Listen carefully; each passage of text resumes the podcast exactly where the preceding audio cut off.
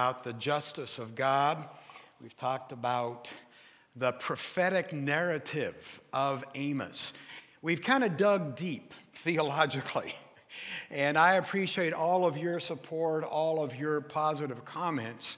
Uh, but now, as we enter the Christmas season, I just want to kind of pivot and give you some very, very practical teaching in the next three weeks on a very relevant subject, and that is how to keep Christ in Christmas.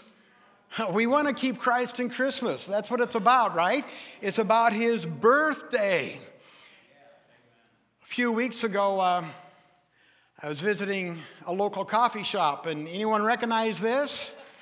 Of course, it's a Starbucks Christmas or holiday mug, the annual one. They come out every year with them. This one's got snowflakes and diamonds and various things. Um, I don't know about you, but a few years ago, I remember how much controversy Starbucks holiday mugs created. Uh, you know, at first you think, oh, it's just a holiday mug. Uh, the year was actually 2015. So we're just going back about six years. There was somebody who called himself an evangelist. And he decided he was going to accuse Starbucks of waging a war on Christmas because he didn't like the decorations on their cup. That year it had Christmas wreaths, it had Christmas trees, and he uh, said, You know, they have taken Christ out of Christmas. And you might remember some of the television networks jumped on it.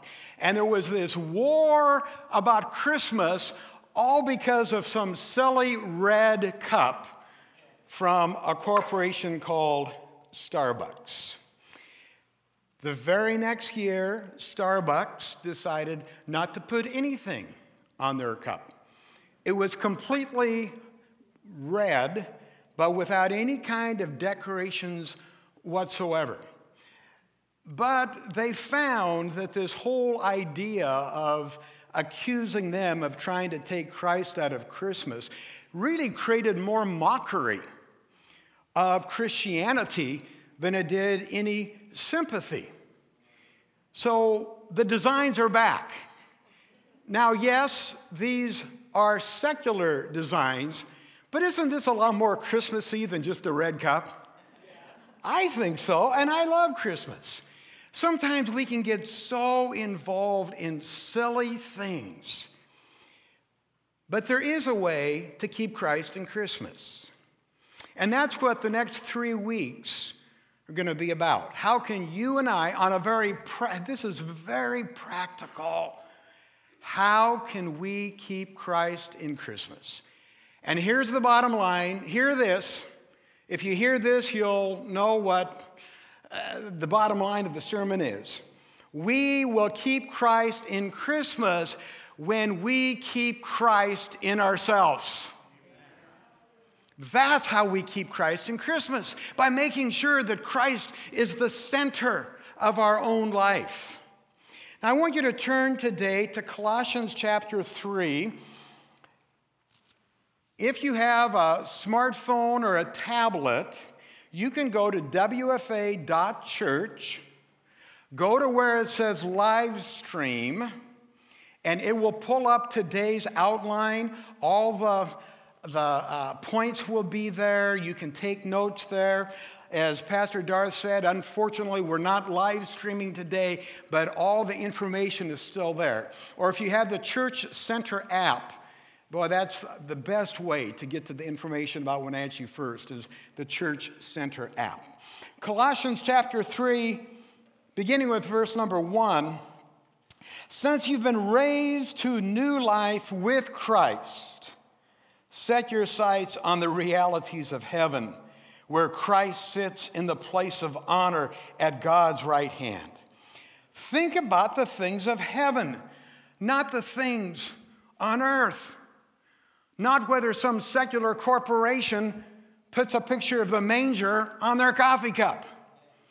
You see, when we get so tied up in what we might call cultural wars, we've already lost the battle because our eyes are down here instead of up in heaven.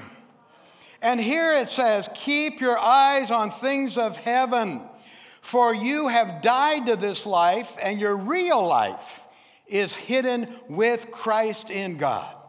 And when Christ, who is your life, is revealed to the whole world, you will share in his glory.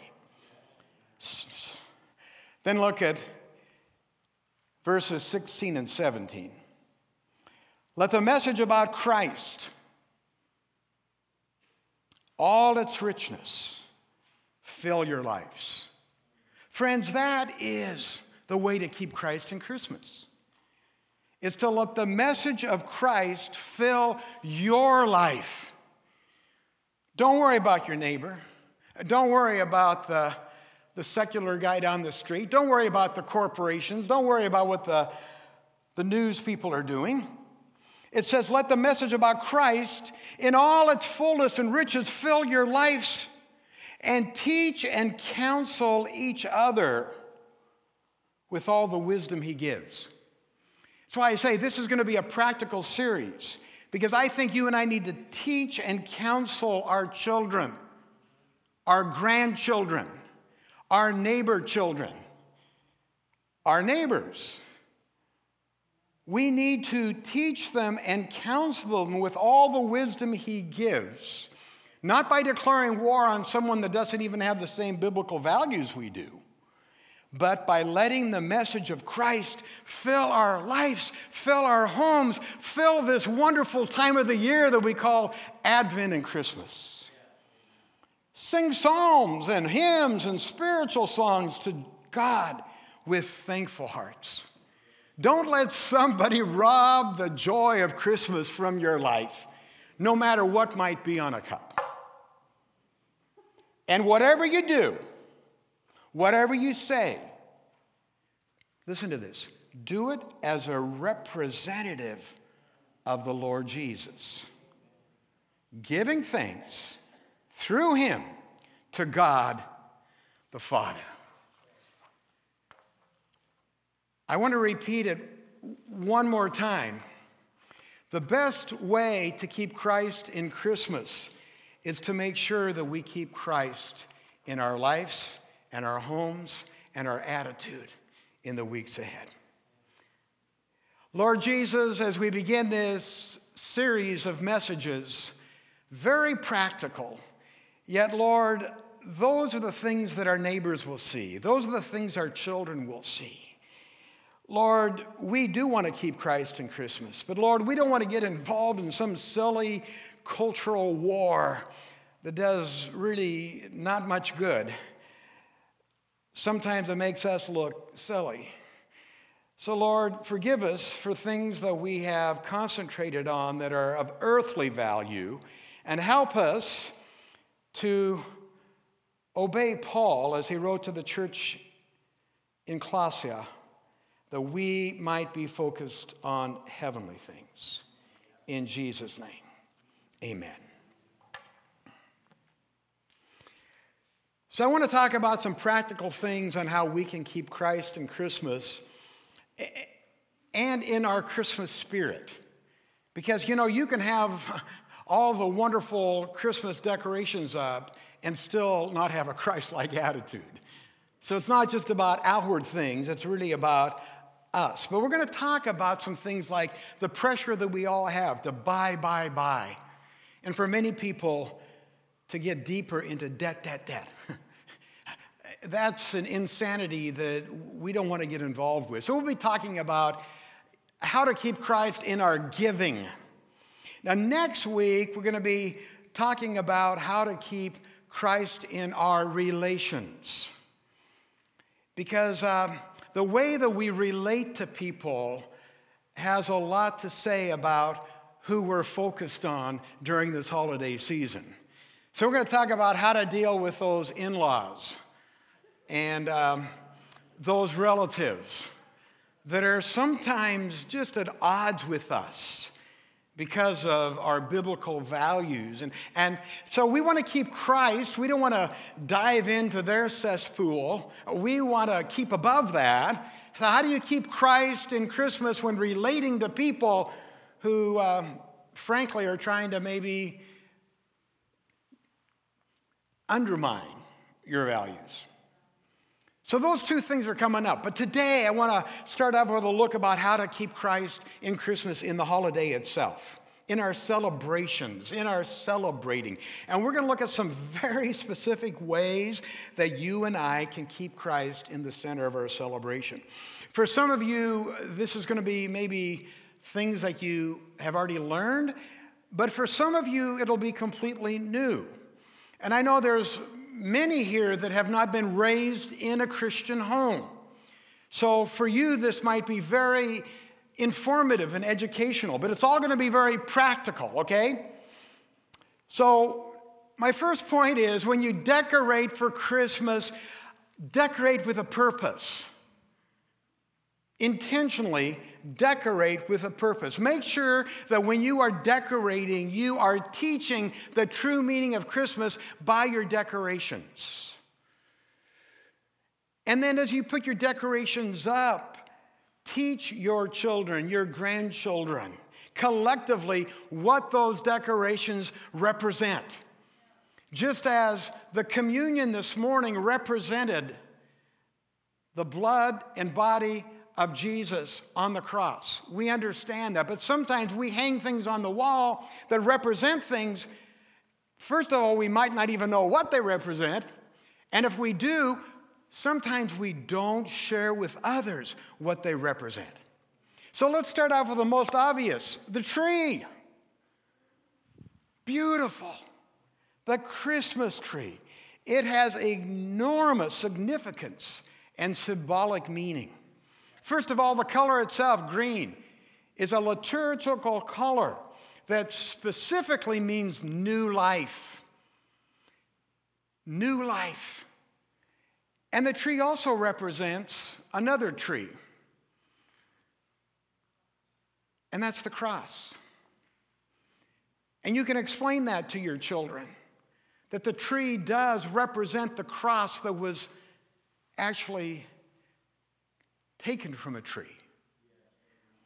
I mean, Christ was a person. The scripture says we know he was born, but he was born with a purpose, and the purpose was to die. So, actually, looking at a Christmas tree itself is looking ahead, not only to eternal life with the very color, but also looking ahead to the death of Jesus on the cross, which, of course, is part of the Lent and Easter season. It's also, most trees are evergreen, reflecting the eternal life that can be ours. These trees don't have a a topper, but most of our trees have something on top. And it's probably going to be an angel or maybe a star. And again, those things are designed by purpose. There's a reason that we put an angel on the top of the tree. It is the angel, according to the Word of God, that announced the birth of Jesus to the shepherds. And it was the star, remember, that led the wise men to the Christ child. So when you put that star or that angel on your Christmas tree, there is a symbolism that needs to be declared to your family. And that is a way you can keep Christ in Christmas. In both cases, the star and the angel were high in the sky. We know that. That's why you put the angel and the star on the top of the tree.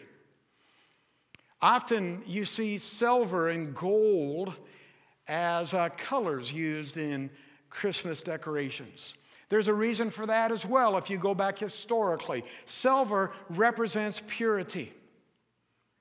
So, silver itself can represent the sinless purity of Jesus. Gold, of course, was one of the gifts that were brought to the Christ child. Gold represents the gold that the wise men placed at the feet of Jesus. Now, I can go further with that. I don't know if you've ever seen uh, a tree that is full of what you would call Christ monograms. We don't use a lot of monograms in our Protestant churches, particularly not in evangelical or Pentecostal churches, but I've actually seen trees that have nothing but monograms on them. And they're called Chrismon trees. Maybe some of you have seen them. They're actually beautiful. Everything on that tree is a monogram or a symbol that represent Jesus. Now, one of uh, the monograms you might have seen is the two letters X and P. Chi-Rho is, is the name. Chi-Rho, Chi-Rho. That's Greek. X is the first letter in the spelling of Christ in Greek. If you were going to write Christ's name in Greek, the first letter would be X. That's why the early Christians would often use the symbol X for Christ. I get such a kick out of people who get so upset. Oh, it says Xmas. They're, trying to take Christ out of Christmas. No, they're not because Christ, X represents Christ in Greek. It's very common in the early church to use Xmas because XP, the first two letters in the spelling of Christ. Another monogram you might have seen, particularly if you've been to a, a, maybe a Lutheran church or Methodist church, you'll see it often at their altar. It's IHS. IHS. That's also Greek and it's the first three letters of Jesus, not of Christ, but of Jesus. So when you see IHS, it means Jesus. If you see XP, it means Jesus. And you can get really creative if you ever wanted to do a, a, a Chrismon tree where it's full of monographs. In addition to Chi-Rho and in addition to, you know, um, IHS. Man, think about it. You could put crosses, you could put manger scenes, you could put the crown of thorns. That tree could be a teaching tree. It doesn't have to be your main tree, but it can be a teaching tree. There's endless ways to use a tree to keep Christ in the center. Let's talk about a wreath. Man, we've got beautiful wreaths hanging up here. Another common way, I have one on my front porch that was sent to me by my sister. A wreath. We've already talked about the meaning of green, we've talked about the meaning of silver and gold. But I want you to notice that a wreath is a circle. And that circle is very symbolic. That circular shape of the wreath is significant because it's symbolic of the eternal life that we have with Jesus. For God so loved the world that he gave, this is a Christmas verse, his only son, that whosoever believes in him should have what? Everlasting life. Wow, a circle, there's no beginning, there's no end. It's a circle.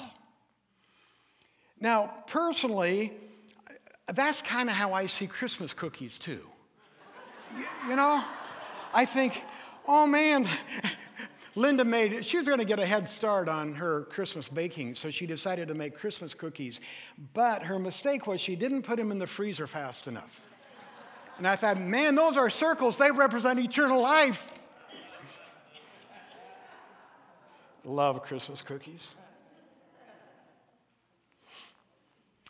I love the candles that we have on our platform. Candles are truly a symbol of Christmas. Man, they probably have some of the deepest imagery and symbolism of all because of the multiple ways they've been used throughout the centuries. First of all, people put candles in their windows for centuries to represent Christ is the light of the world. Christ is the light of the world. Another reason that they do it has to do with the story told by Jesus in the New Testament about the 10 virgins who carried their lamps waiting for the appearance of the groom. We're the bride of Christ. We're waiting for the appearance of the groom. We're in Advent season right now. Double value, remember? We're waiting for the first birth which has happened, we celebrate, but we're also waiting for the second coming. So, a candle is truly a way of saying, Lord, we are waiting for you. We light them in anticipation. It's kind of like Motel 6. You know, we'll always leave the light on for you. Man, I want to be like Tom Bodett. I want to make sure my light is shining so Jesus knows where I am at. And of course, candles are so warm, it's, it's uh, a sign of hospitality. Another great symbol of Christmas, we're talking about decorating here, okay? Uh, candy canes. Candy canes originated back in the 17th century, so that'd be like the 1600s. And it was a German choir master who had all these kids he had to keep quiet until his performance. And so he asked somebody to make them candy sticks plain, simple, white sugar sticks. And at the last moment, he said, You know, could you put a crook in that candy stick for these children? Because then it will look like a shepherd's crook. So, you know, when we perform for our big Christmas service, it won't be a bunch of kids just with a sugar stick. It'll kind of tie into what we're talking about. That's where the candy cane originally was introduced. But what you might not know is this modern candy cane, which really didn't look like the German sugar stick, was actually designed in Indiana, the Hoosier state, back in the 1920s. And it was designed to represent the true meaning of Christmas. I think the first time I realized that is when Pastor Janice, one, one year, decided that she was going to emphasize candy canes to all the kids. And, and she taught this lesson, and we gave candy canes out. It was the first time I really heard of this. And so I went back to make sure that the veracity, the authenticity of the story was correct. And it is. It was very intentional. He took the white candy stick and he kept it white to represent, again, the purity, the sinless life of Jesus. And then he said, I'm going to wrap that pure, sinless life in red stripes, based specifically out of Isaiah. Remember Isaiah? The prophecy, the Messiah would come, and by his stripes we are healed, which was a prophecy about the death of Christ. We've talked about that. The salvation means sozo, which is complete, not just spiritual, but emotional and physical as well. Now we tend to think, well, that's nice, and he kept the shepherd stick, the shepherd staff. Not really. The guy in Indiana back in the 20s put that crook in there because he wanted this to actually be a J, to represent Jesus. Now, you can look at it either way, but intentionally, and I think this is so cool that some candy maker in Indiana in the 1920s figured out a way to keep Christ in Christmas. And that's the way he did it. When you decorate, look around Make sure your decorations are done with purpose and be sure to share the meaning. The second thing I'd encourage you to do is celebrate not just Christmas, but this Advent season. Now, some years we have an Advent wreath and we light the candles.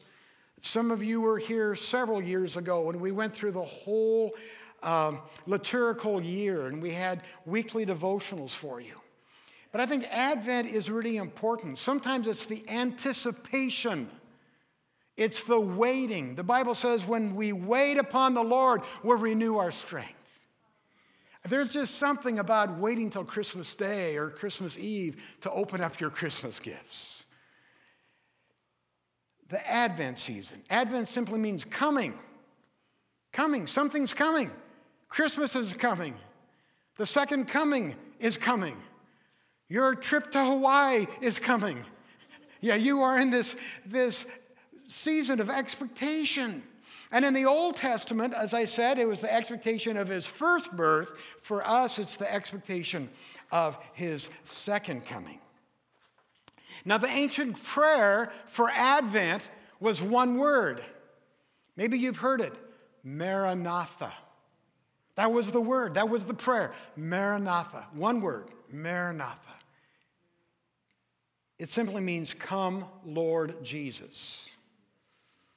Man, the celebration of Advent was to be celebrated the four Sundays before Christmas.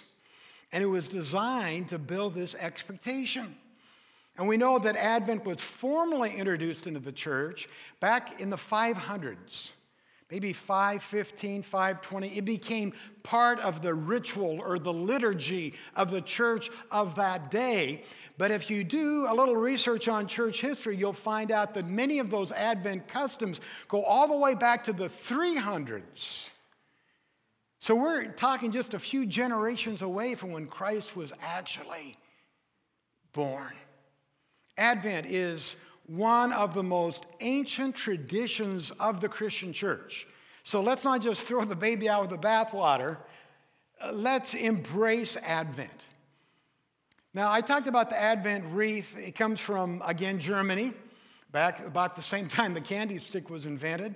Um, here's how it works. Some of you uh, know this, maybe some of you don't, but there's an Advent calendar that has four candles in a wreath, and in the center, there's one white candle. And in the first week of Advent, you light a candle, you say a prayer, you read a scripture verse.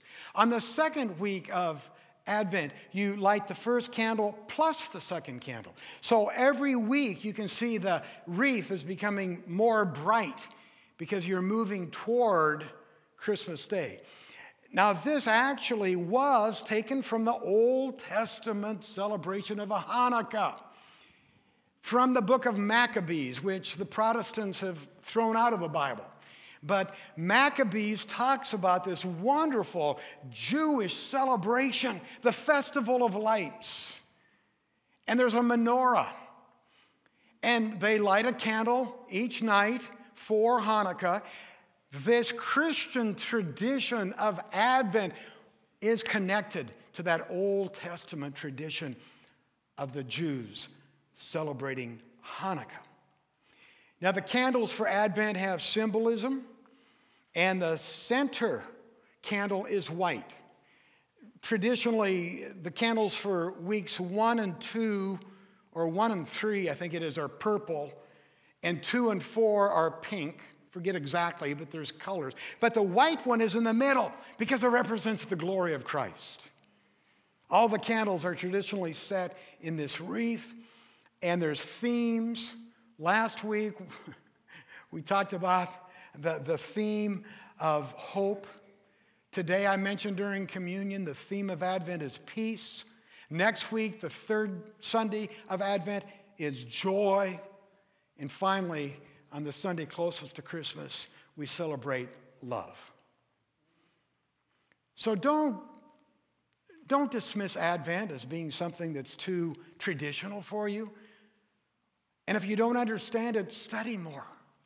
It's a wonderful thing to incorporate, friends, into our celebration of Christmas. Third thing I want to talk about, ho, ho, ho, is Santa. Okay, I'm ready for the emails. and I know we live in a day that people aren't real sure about Santa. And let me just say right at the front I respect your opinion. I respect you. If you decide that Santa will not be part of your children's celebrations, I respect that. You're my brother, you're my sister. But I want you to hear how Santa actually has a biblical uh, foundation. And I want you to hear today why you can celebrate Santa and enjoy that part of Christmas and still keep Christ in Christmas. Now, let me address first of all, this is one of the big issues for a lot of people. I thought it through when our daughter was, was small. Is do you pass on this Santa story to children knowing it's not true? Are you going to, in some way, impair your credibility? You know, say, well, Pastor, if I let my kids really think there is a Santa Claus, then later in life, when they find out it's not, maybe they won't trust me when I'm teaching them the things of God. And they worry about that, and I understand that fully. That's why I say from early on, you can celebrate the fun part of Christmas and still not dilute the truth of Christmas if you understand the true meaning of Santa Claus. And that is what some people don't fully understand. Yes, we have a pretend Santa, and he's designed to keep the spirit of the real Santa alive. The real Santa was a guy by the name of St. Nicholas, and he represented the true meaning of Christmas very, very well. St. Nicholas was a real figure. We're not talking about Santa Claus, North Pole. Okay, I'm talking about a real person, St. Nicholas. Not just a real historical person, but a real person that impacted the church of Jesus Christ. He lived in what is now known as Turkey. He died in the year 350. So St. Nicholas has been around a long time. It's not a figment of somebody's recent imagination. 350 is when he died. In fact, tomorrow, December 5th, is the feast day of St. Nicholas.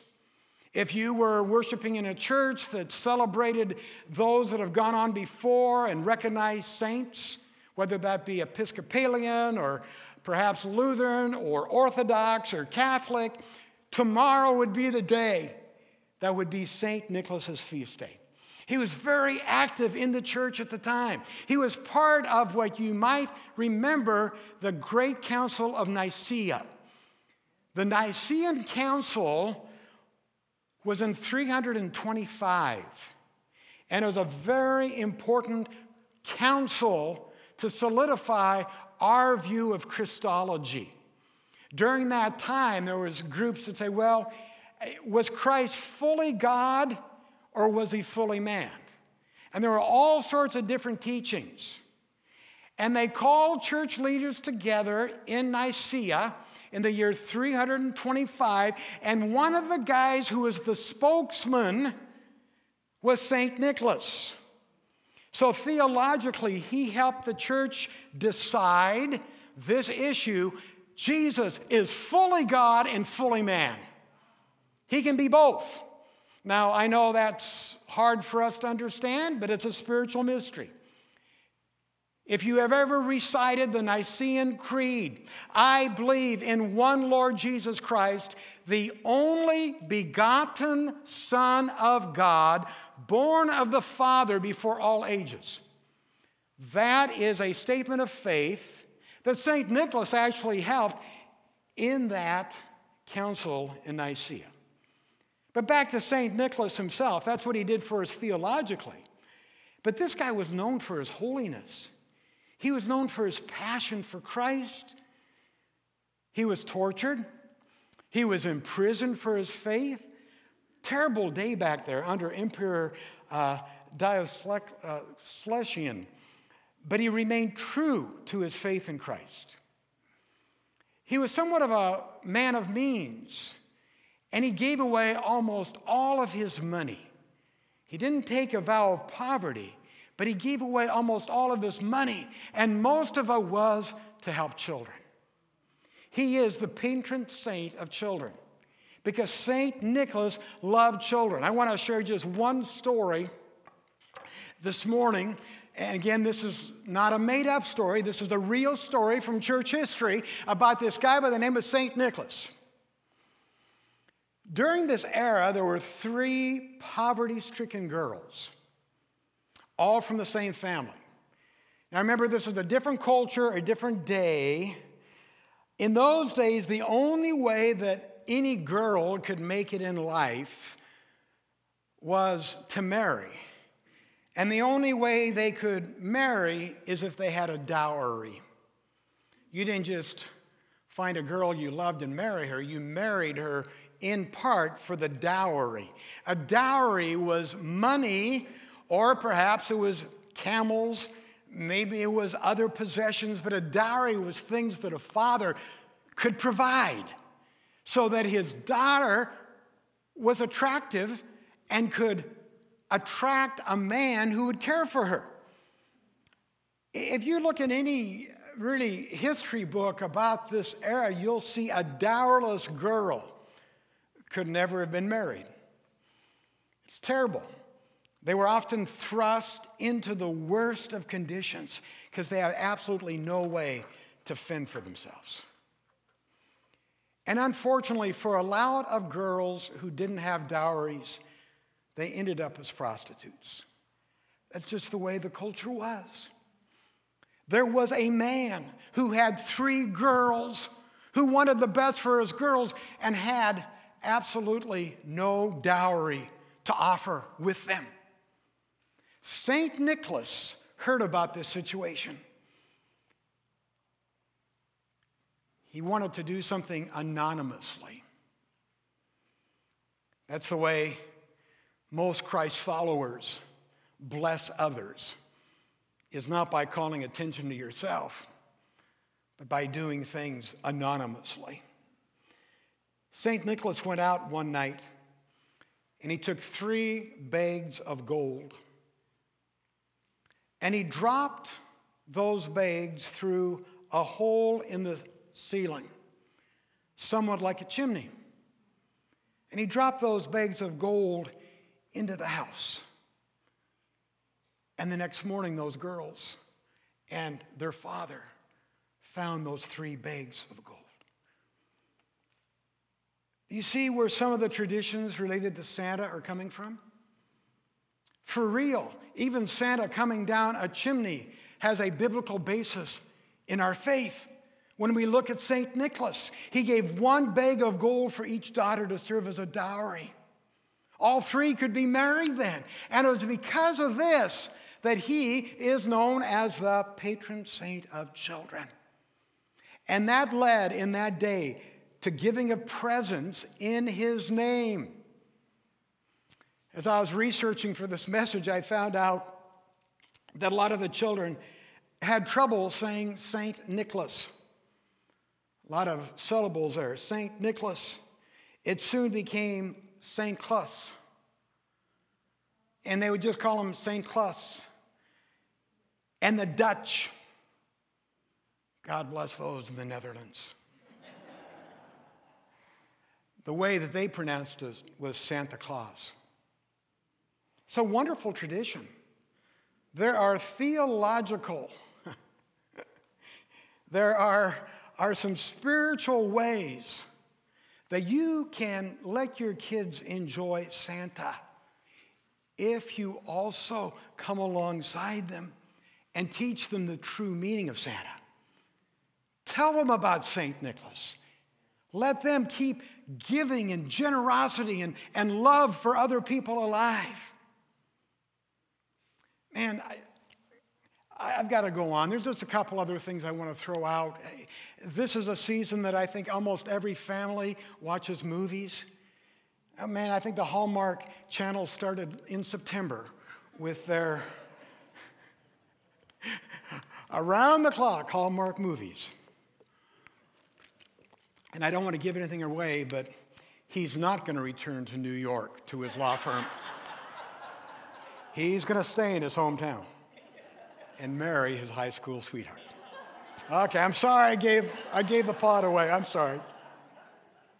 Oh, there's some good Hallmark movies. But there's some movies that you can expose your children to that, man, are going to teach the biblical principles. I told you this is a practical teaching, right? I warned you. Um, nothing wrong with Elf you know. Nothing wrong with Miracle on 34th Street or Frosty the Snowman. Uh, but, man, there's some great movies. One that was produced about six years ago is called The Star. It was produced first in theaters. We took our granddaughter to it. Now it's out on DVD, probably get it on, you know, uh, streaming somehow. The Star is the Christmas story through the eyes of the animals. It's one of my favorite Christmas movies now. There's this donkey by the name of Bo, and Bo is the, the star. And these innocent animals wind up around the manger at the end of the story. It is a wonderful, if, if you have children, I encourage you, watch The Star. But you know, there's other movies, some even secular. It's a wonderful life. It's, it's an oldie, I understand, but man, it captures the Christmas spirit. There are a lot of spiritual and biblical references in that movie. And after the movie, if you just take five minutes and debrief, same thing with a Christmas carol, um, particularly the ones that are authentic to the way that Dickens wrote it, which keeps the Christian aspects uh, of the story. But don't be afraid of, of some of those things. Uh, of course, one of, one of the, the classics really is Charlie Brown's Christmas. One of all of our favorites, I think. Uh, you know, for being a secular movie that they show year after year, it's one of the most blatant Christian movies out there. I mean, there's no compromise there. Because let's remember, this really is about celebrating the birth of Jesus. Something else Pastor Janice did for many years, and I, I think Jenny actually followed along, and the same line is making it into a birthday party. Not about getting gifts, like Christmas is sometimes about, but giving to others. Make it a birthday party. Whether you have a birthday cake, whether you sing happy birthday to Jesus, whether you give a gift to Jesus, Maybe that could be a gift of time. Maybe it could be something that you're giving to Jesus that you're going to do all during 2022. I loved it. A few weeks ago, Haley came in with her children and she had all these, all these shoe boxes, you know, because we were part of the Operation Christmas Child. And she says, Yeah, Pastor, we did this as a family. And I thought, oh, how beautiful. She let her kids be involved. She was teaching them the true meaning of Christmas in that you give to others, just like St. Nicholas did. Bible says when we do to the least of humankind, we do it unto the Lord. We had, I think it was 96 or 97 shoe boxes given this year. Thank you for your generosity. Thank you children who will not only receive a gift, but hear the gospel. See, those kind of things, when you can tap into those things and use them as teaching moments. So, those traditions that we've talked about today, just a few ways of helping keep the focus on a birthday celebration. And finally, bottom line, be sure to tell the story. I, I mean, it's really that simple. You know, just as Mary proclaimed, man, read the uh, um, Mary's song, how, how she just proclaimed the goodness of God. We need to proclaim the story of Christmas. Tell the story. Deuteronomy 6 says, I, I give you these commandments today I'm, I'm going to paraphrase that. God has given us a lot of traditions today that we should bind on our hearts, we should impress on our children. Talk to them when you sit with them, when you walk with them, when you decorate with them, when you get up. Of course, he asked the Jews to tie them on their, their arms and their foreheads. But think about your house being symbols of Christianity. See, the whole idea of Deuteronomy 6 and the whole thing I'm talking about today is to bring the story of God, bring the story of Jesus into our homes and into our lives. Let your kids do a nativity play. I love what our Latino brothers and sisters do with Las Posadas, where for nine nights they march from house to house and they knock on, the, is there any room for me? and they're teaching their children the Christmas story. And of course, the very final night, yes, there's room for you and room for Jesus, and there's a big, there's a big party. It's a good way. They've got that traditions, but we have our own traditions.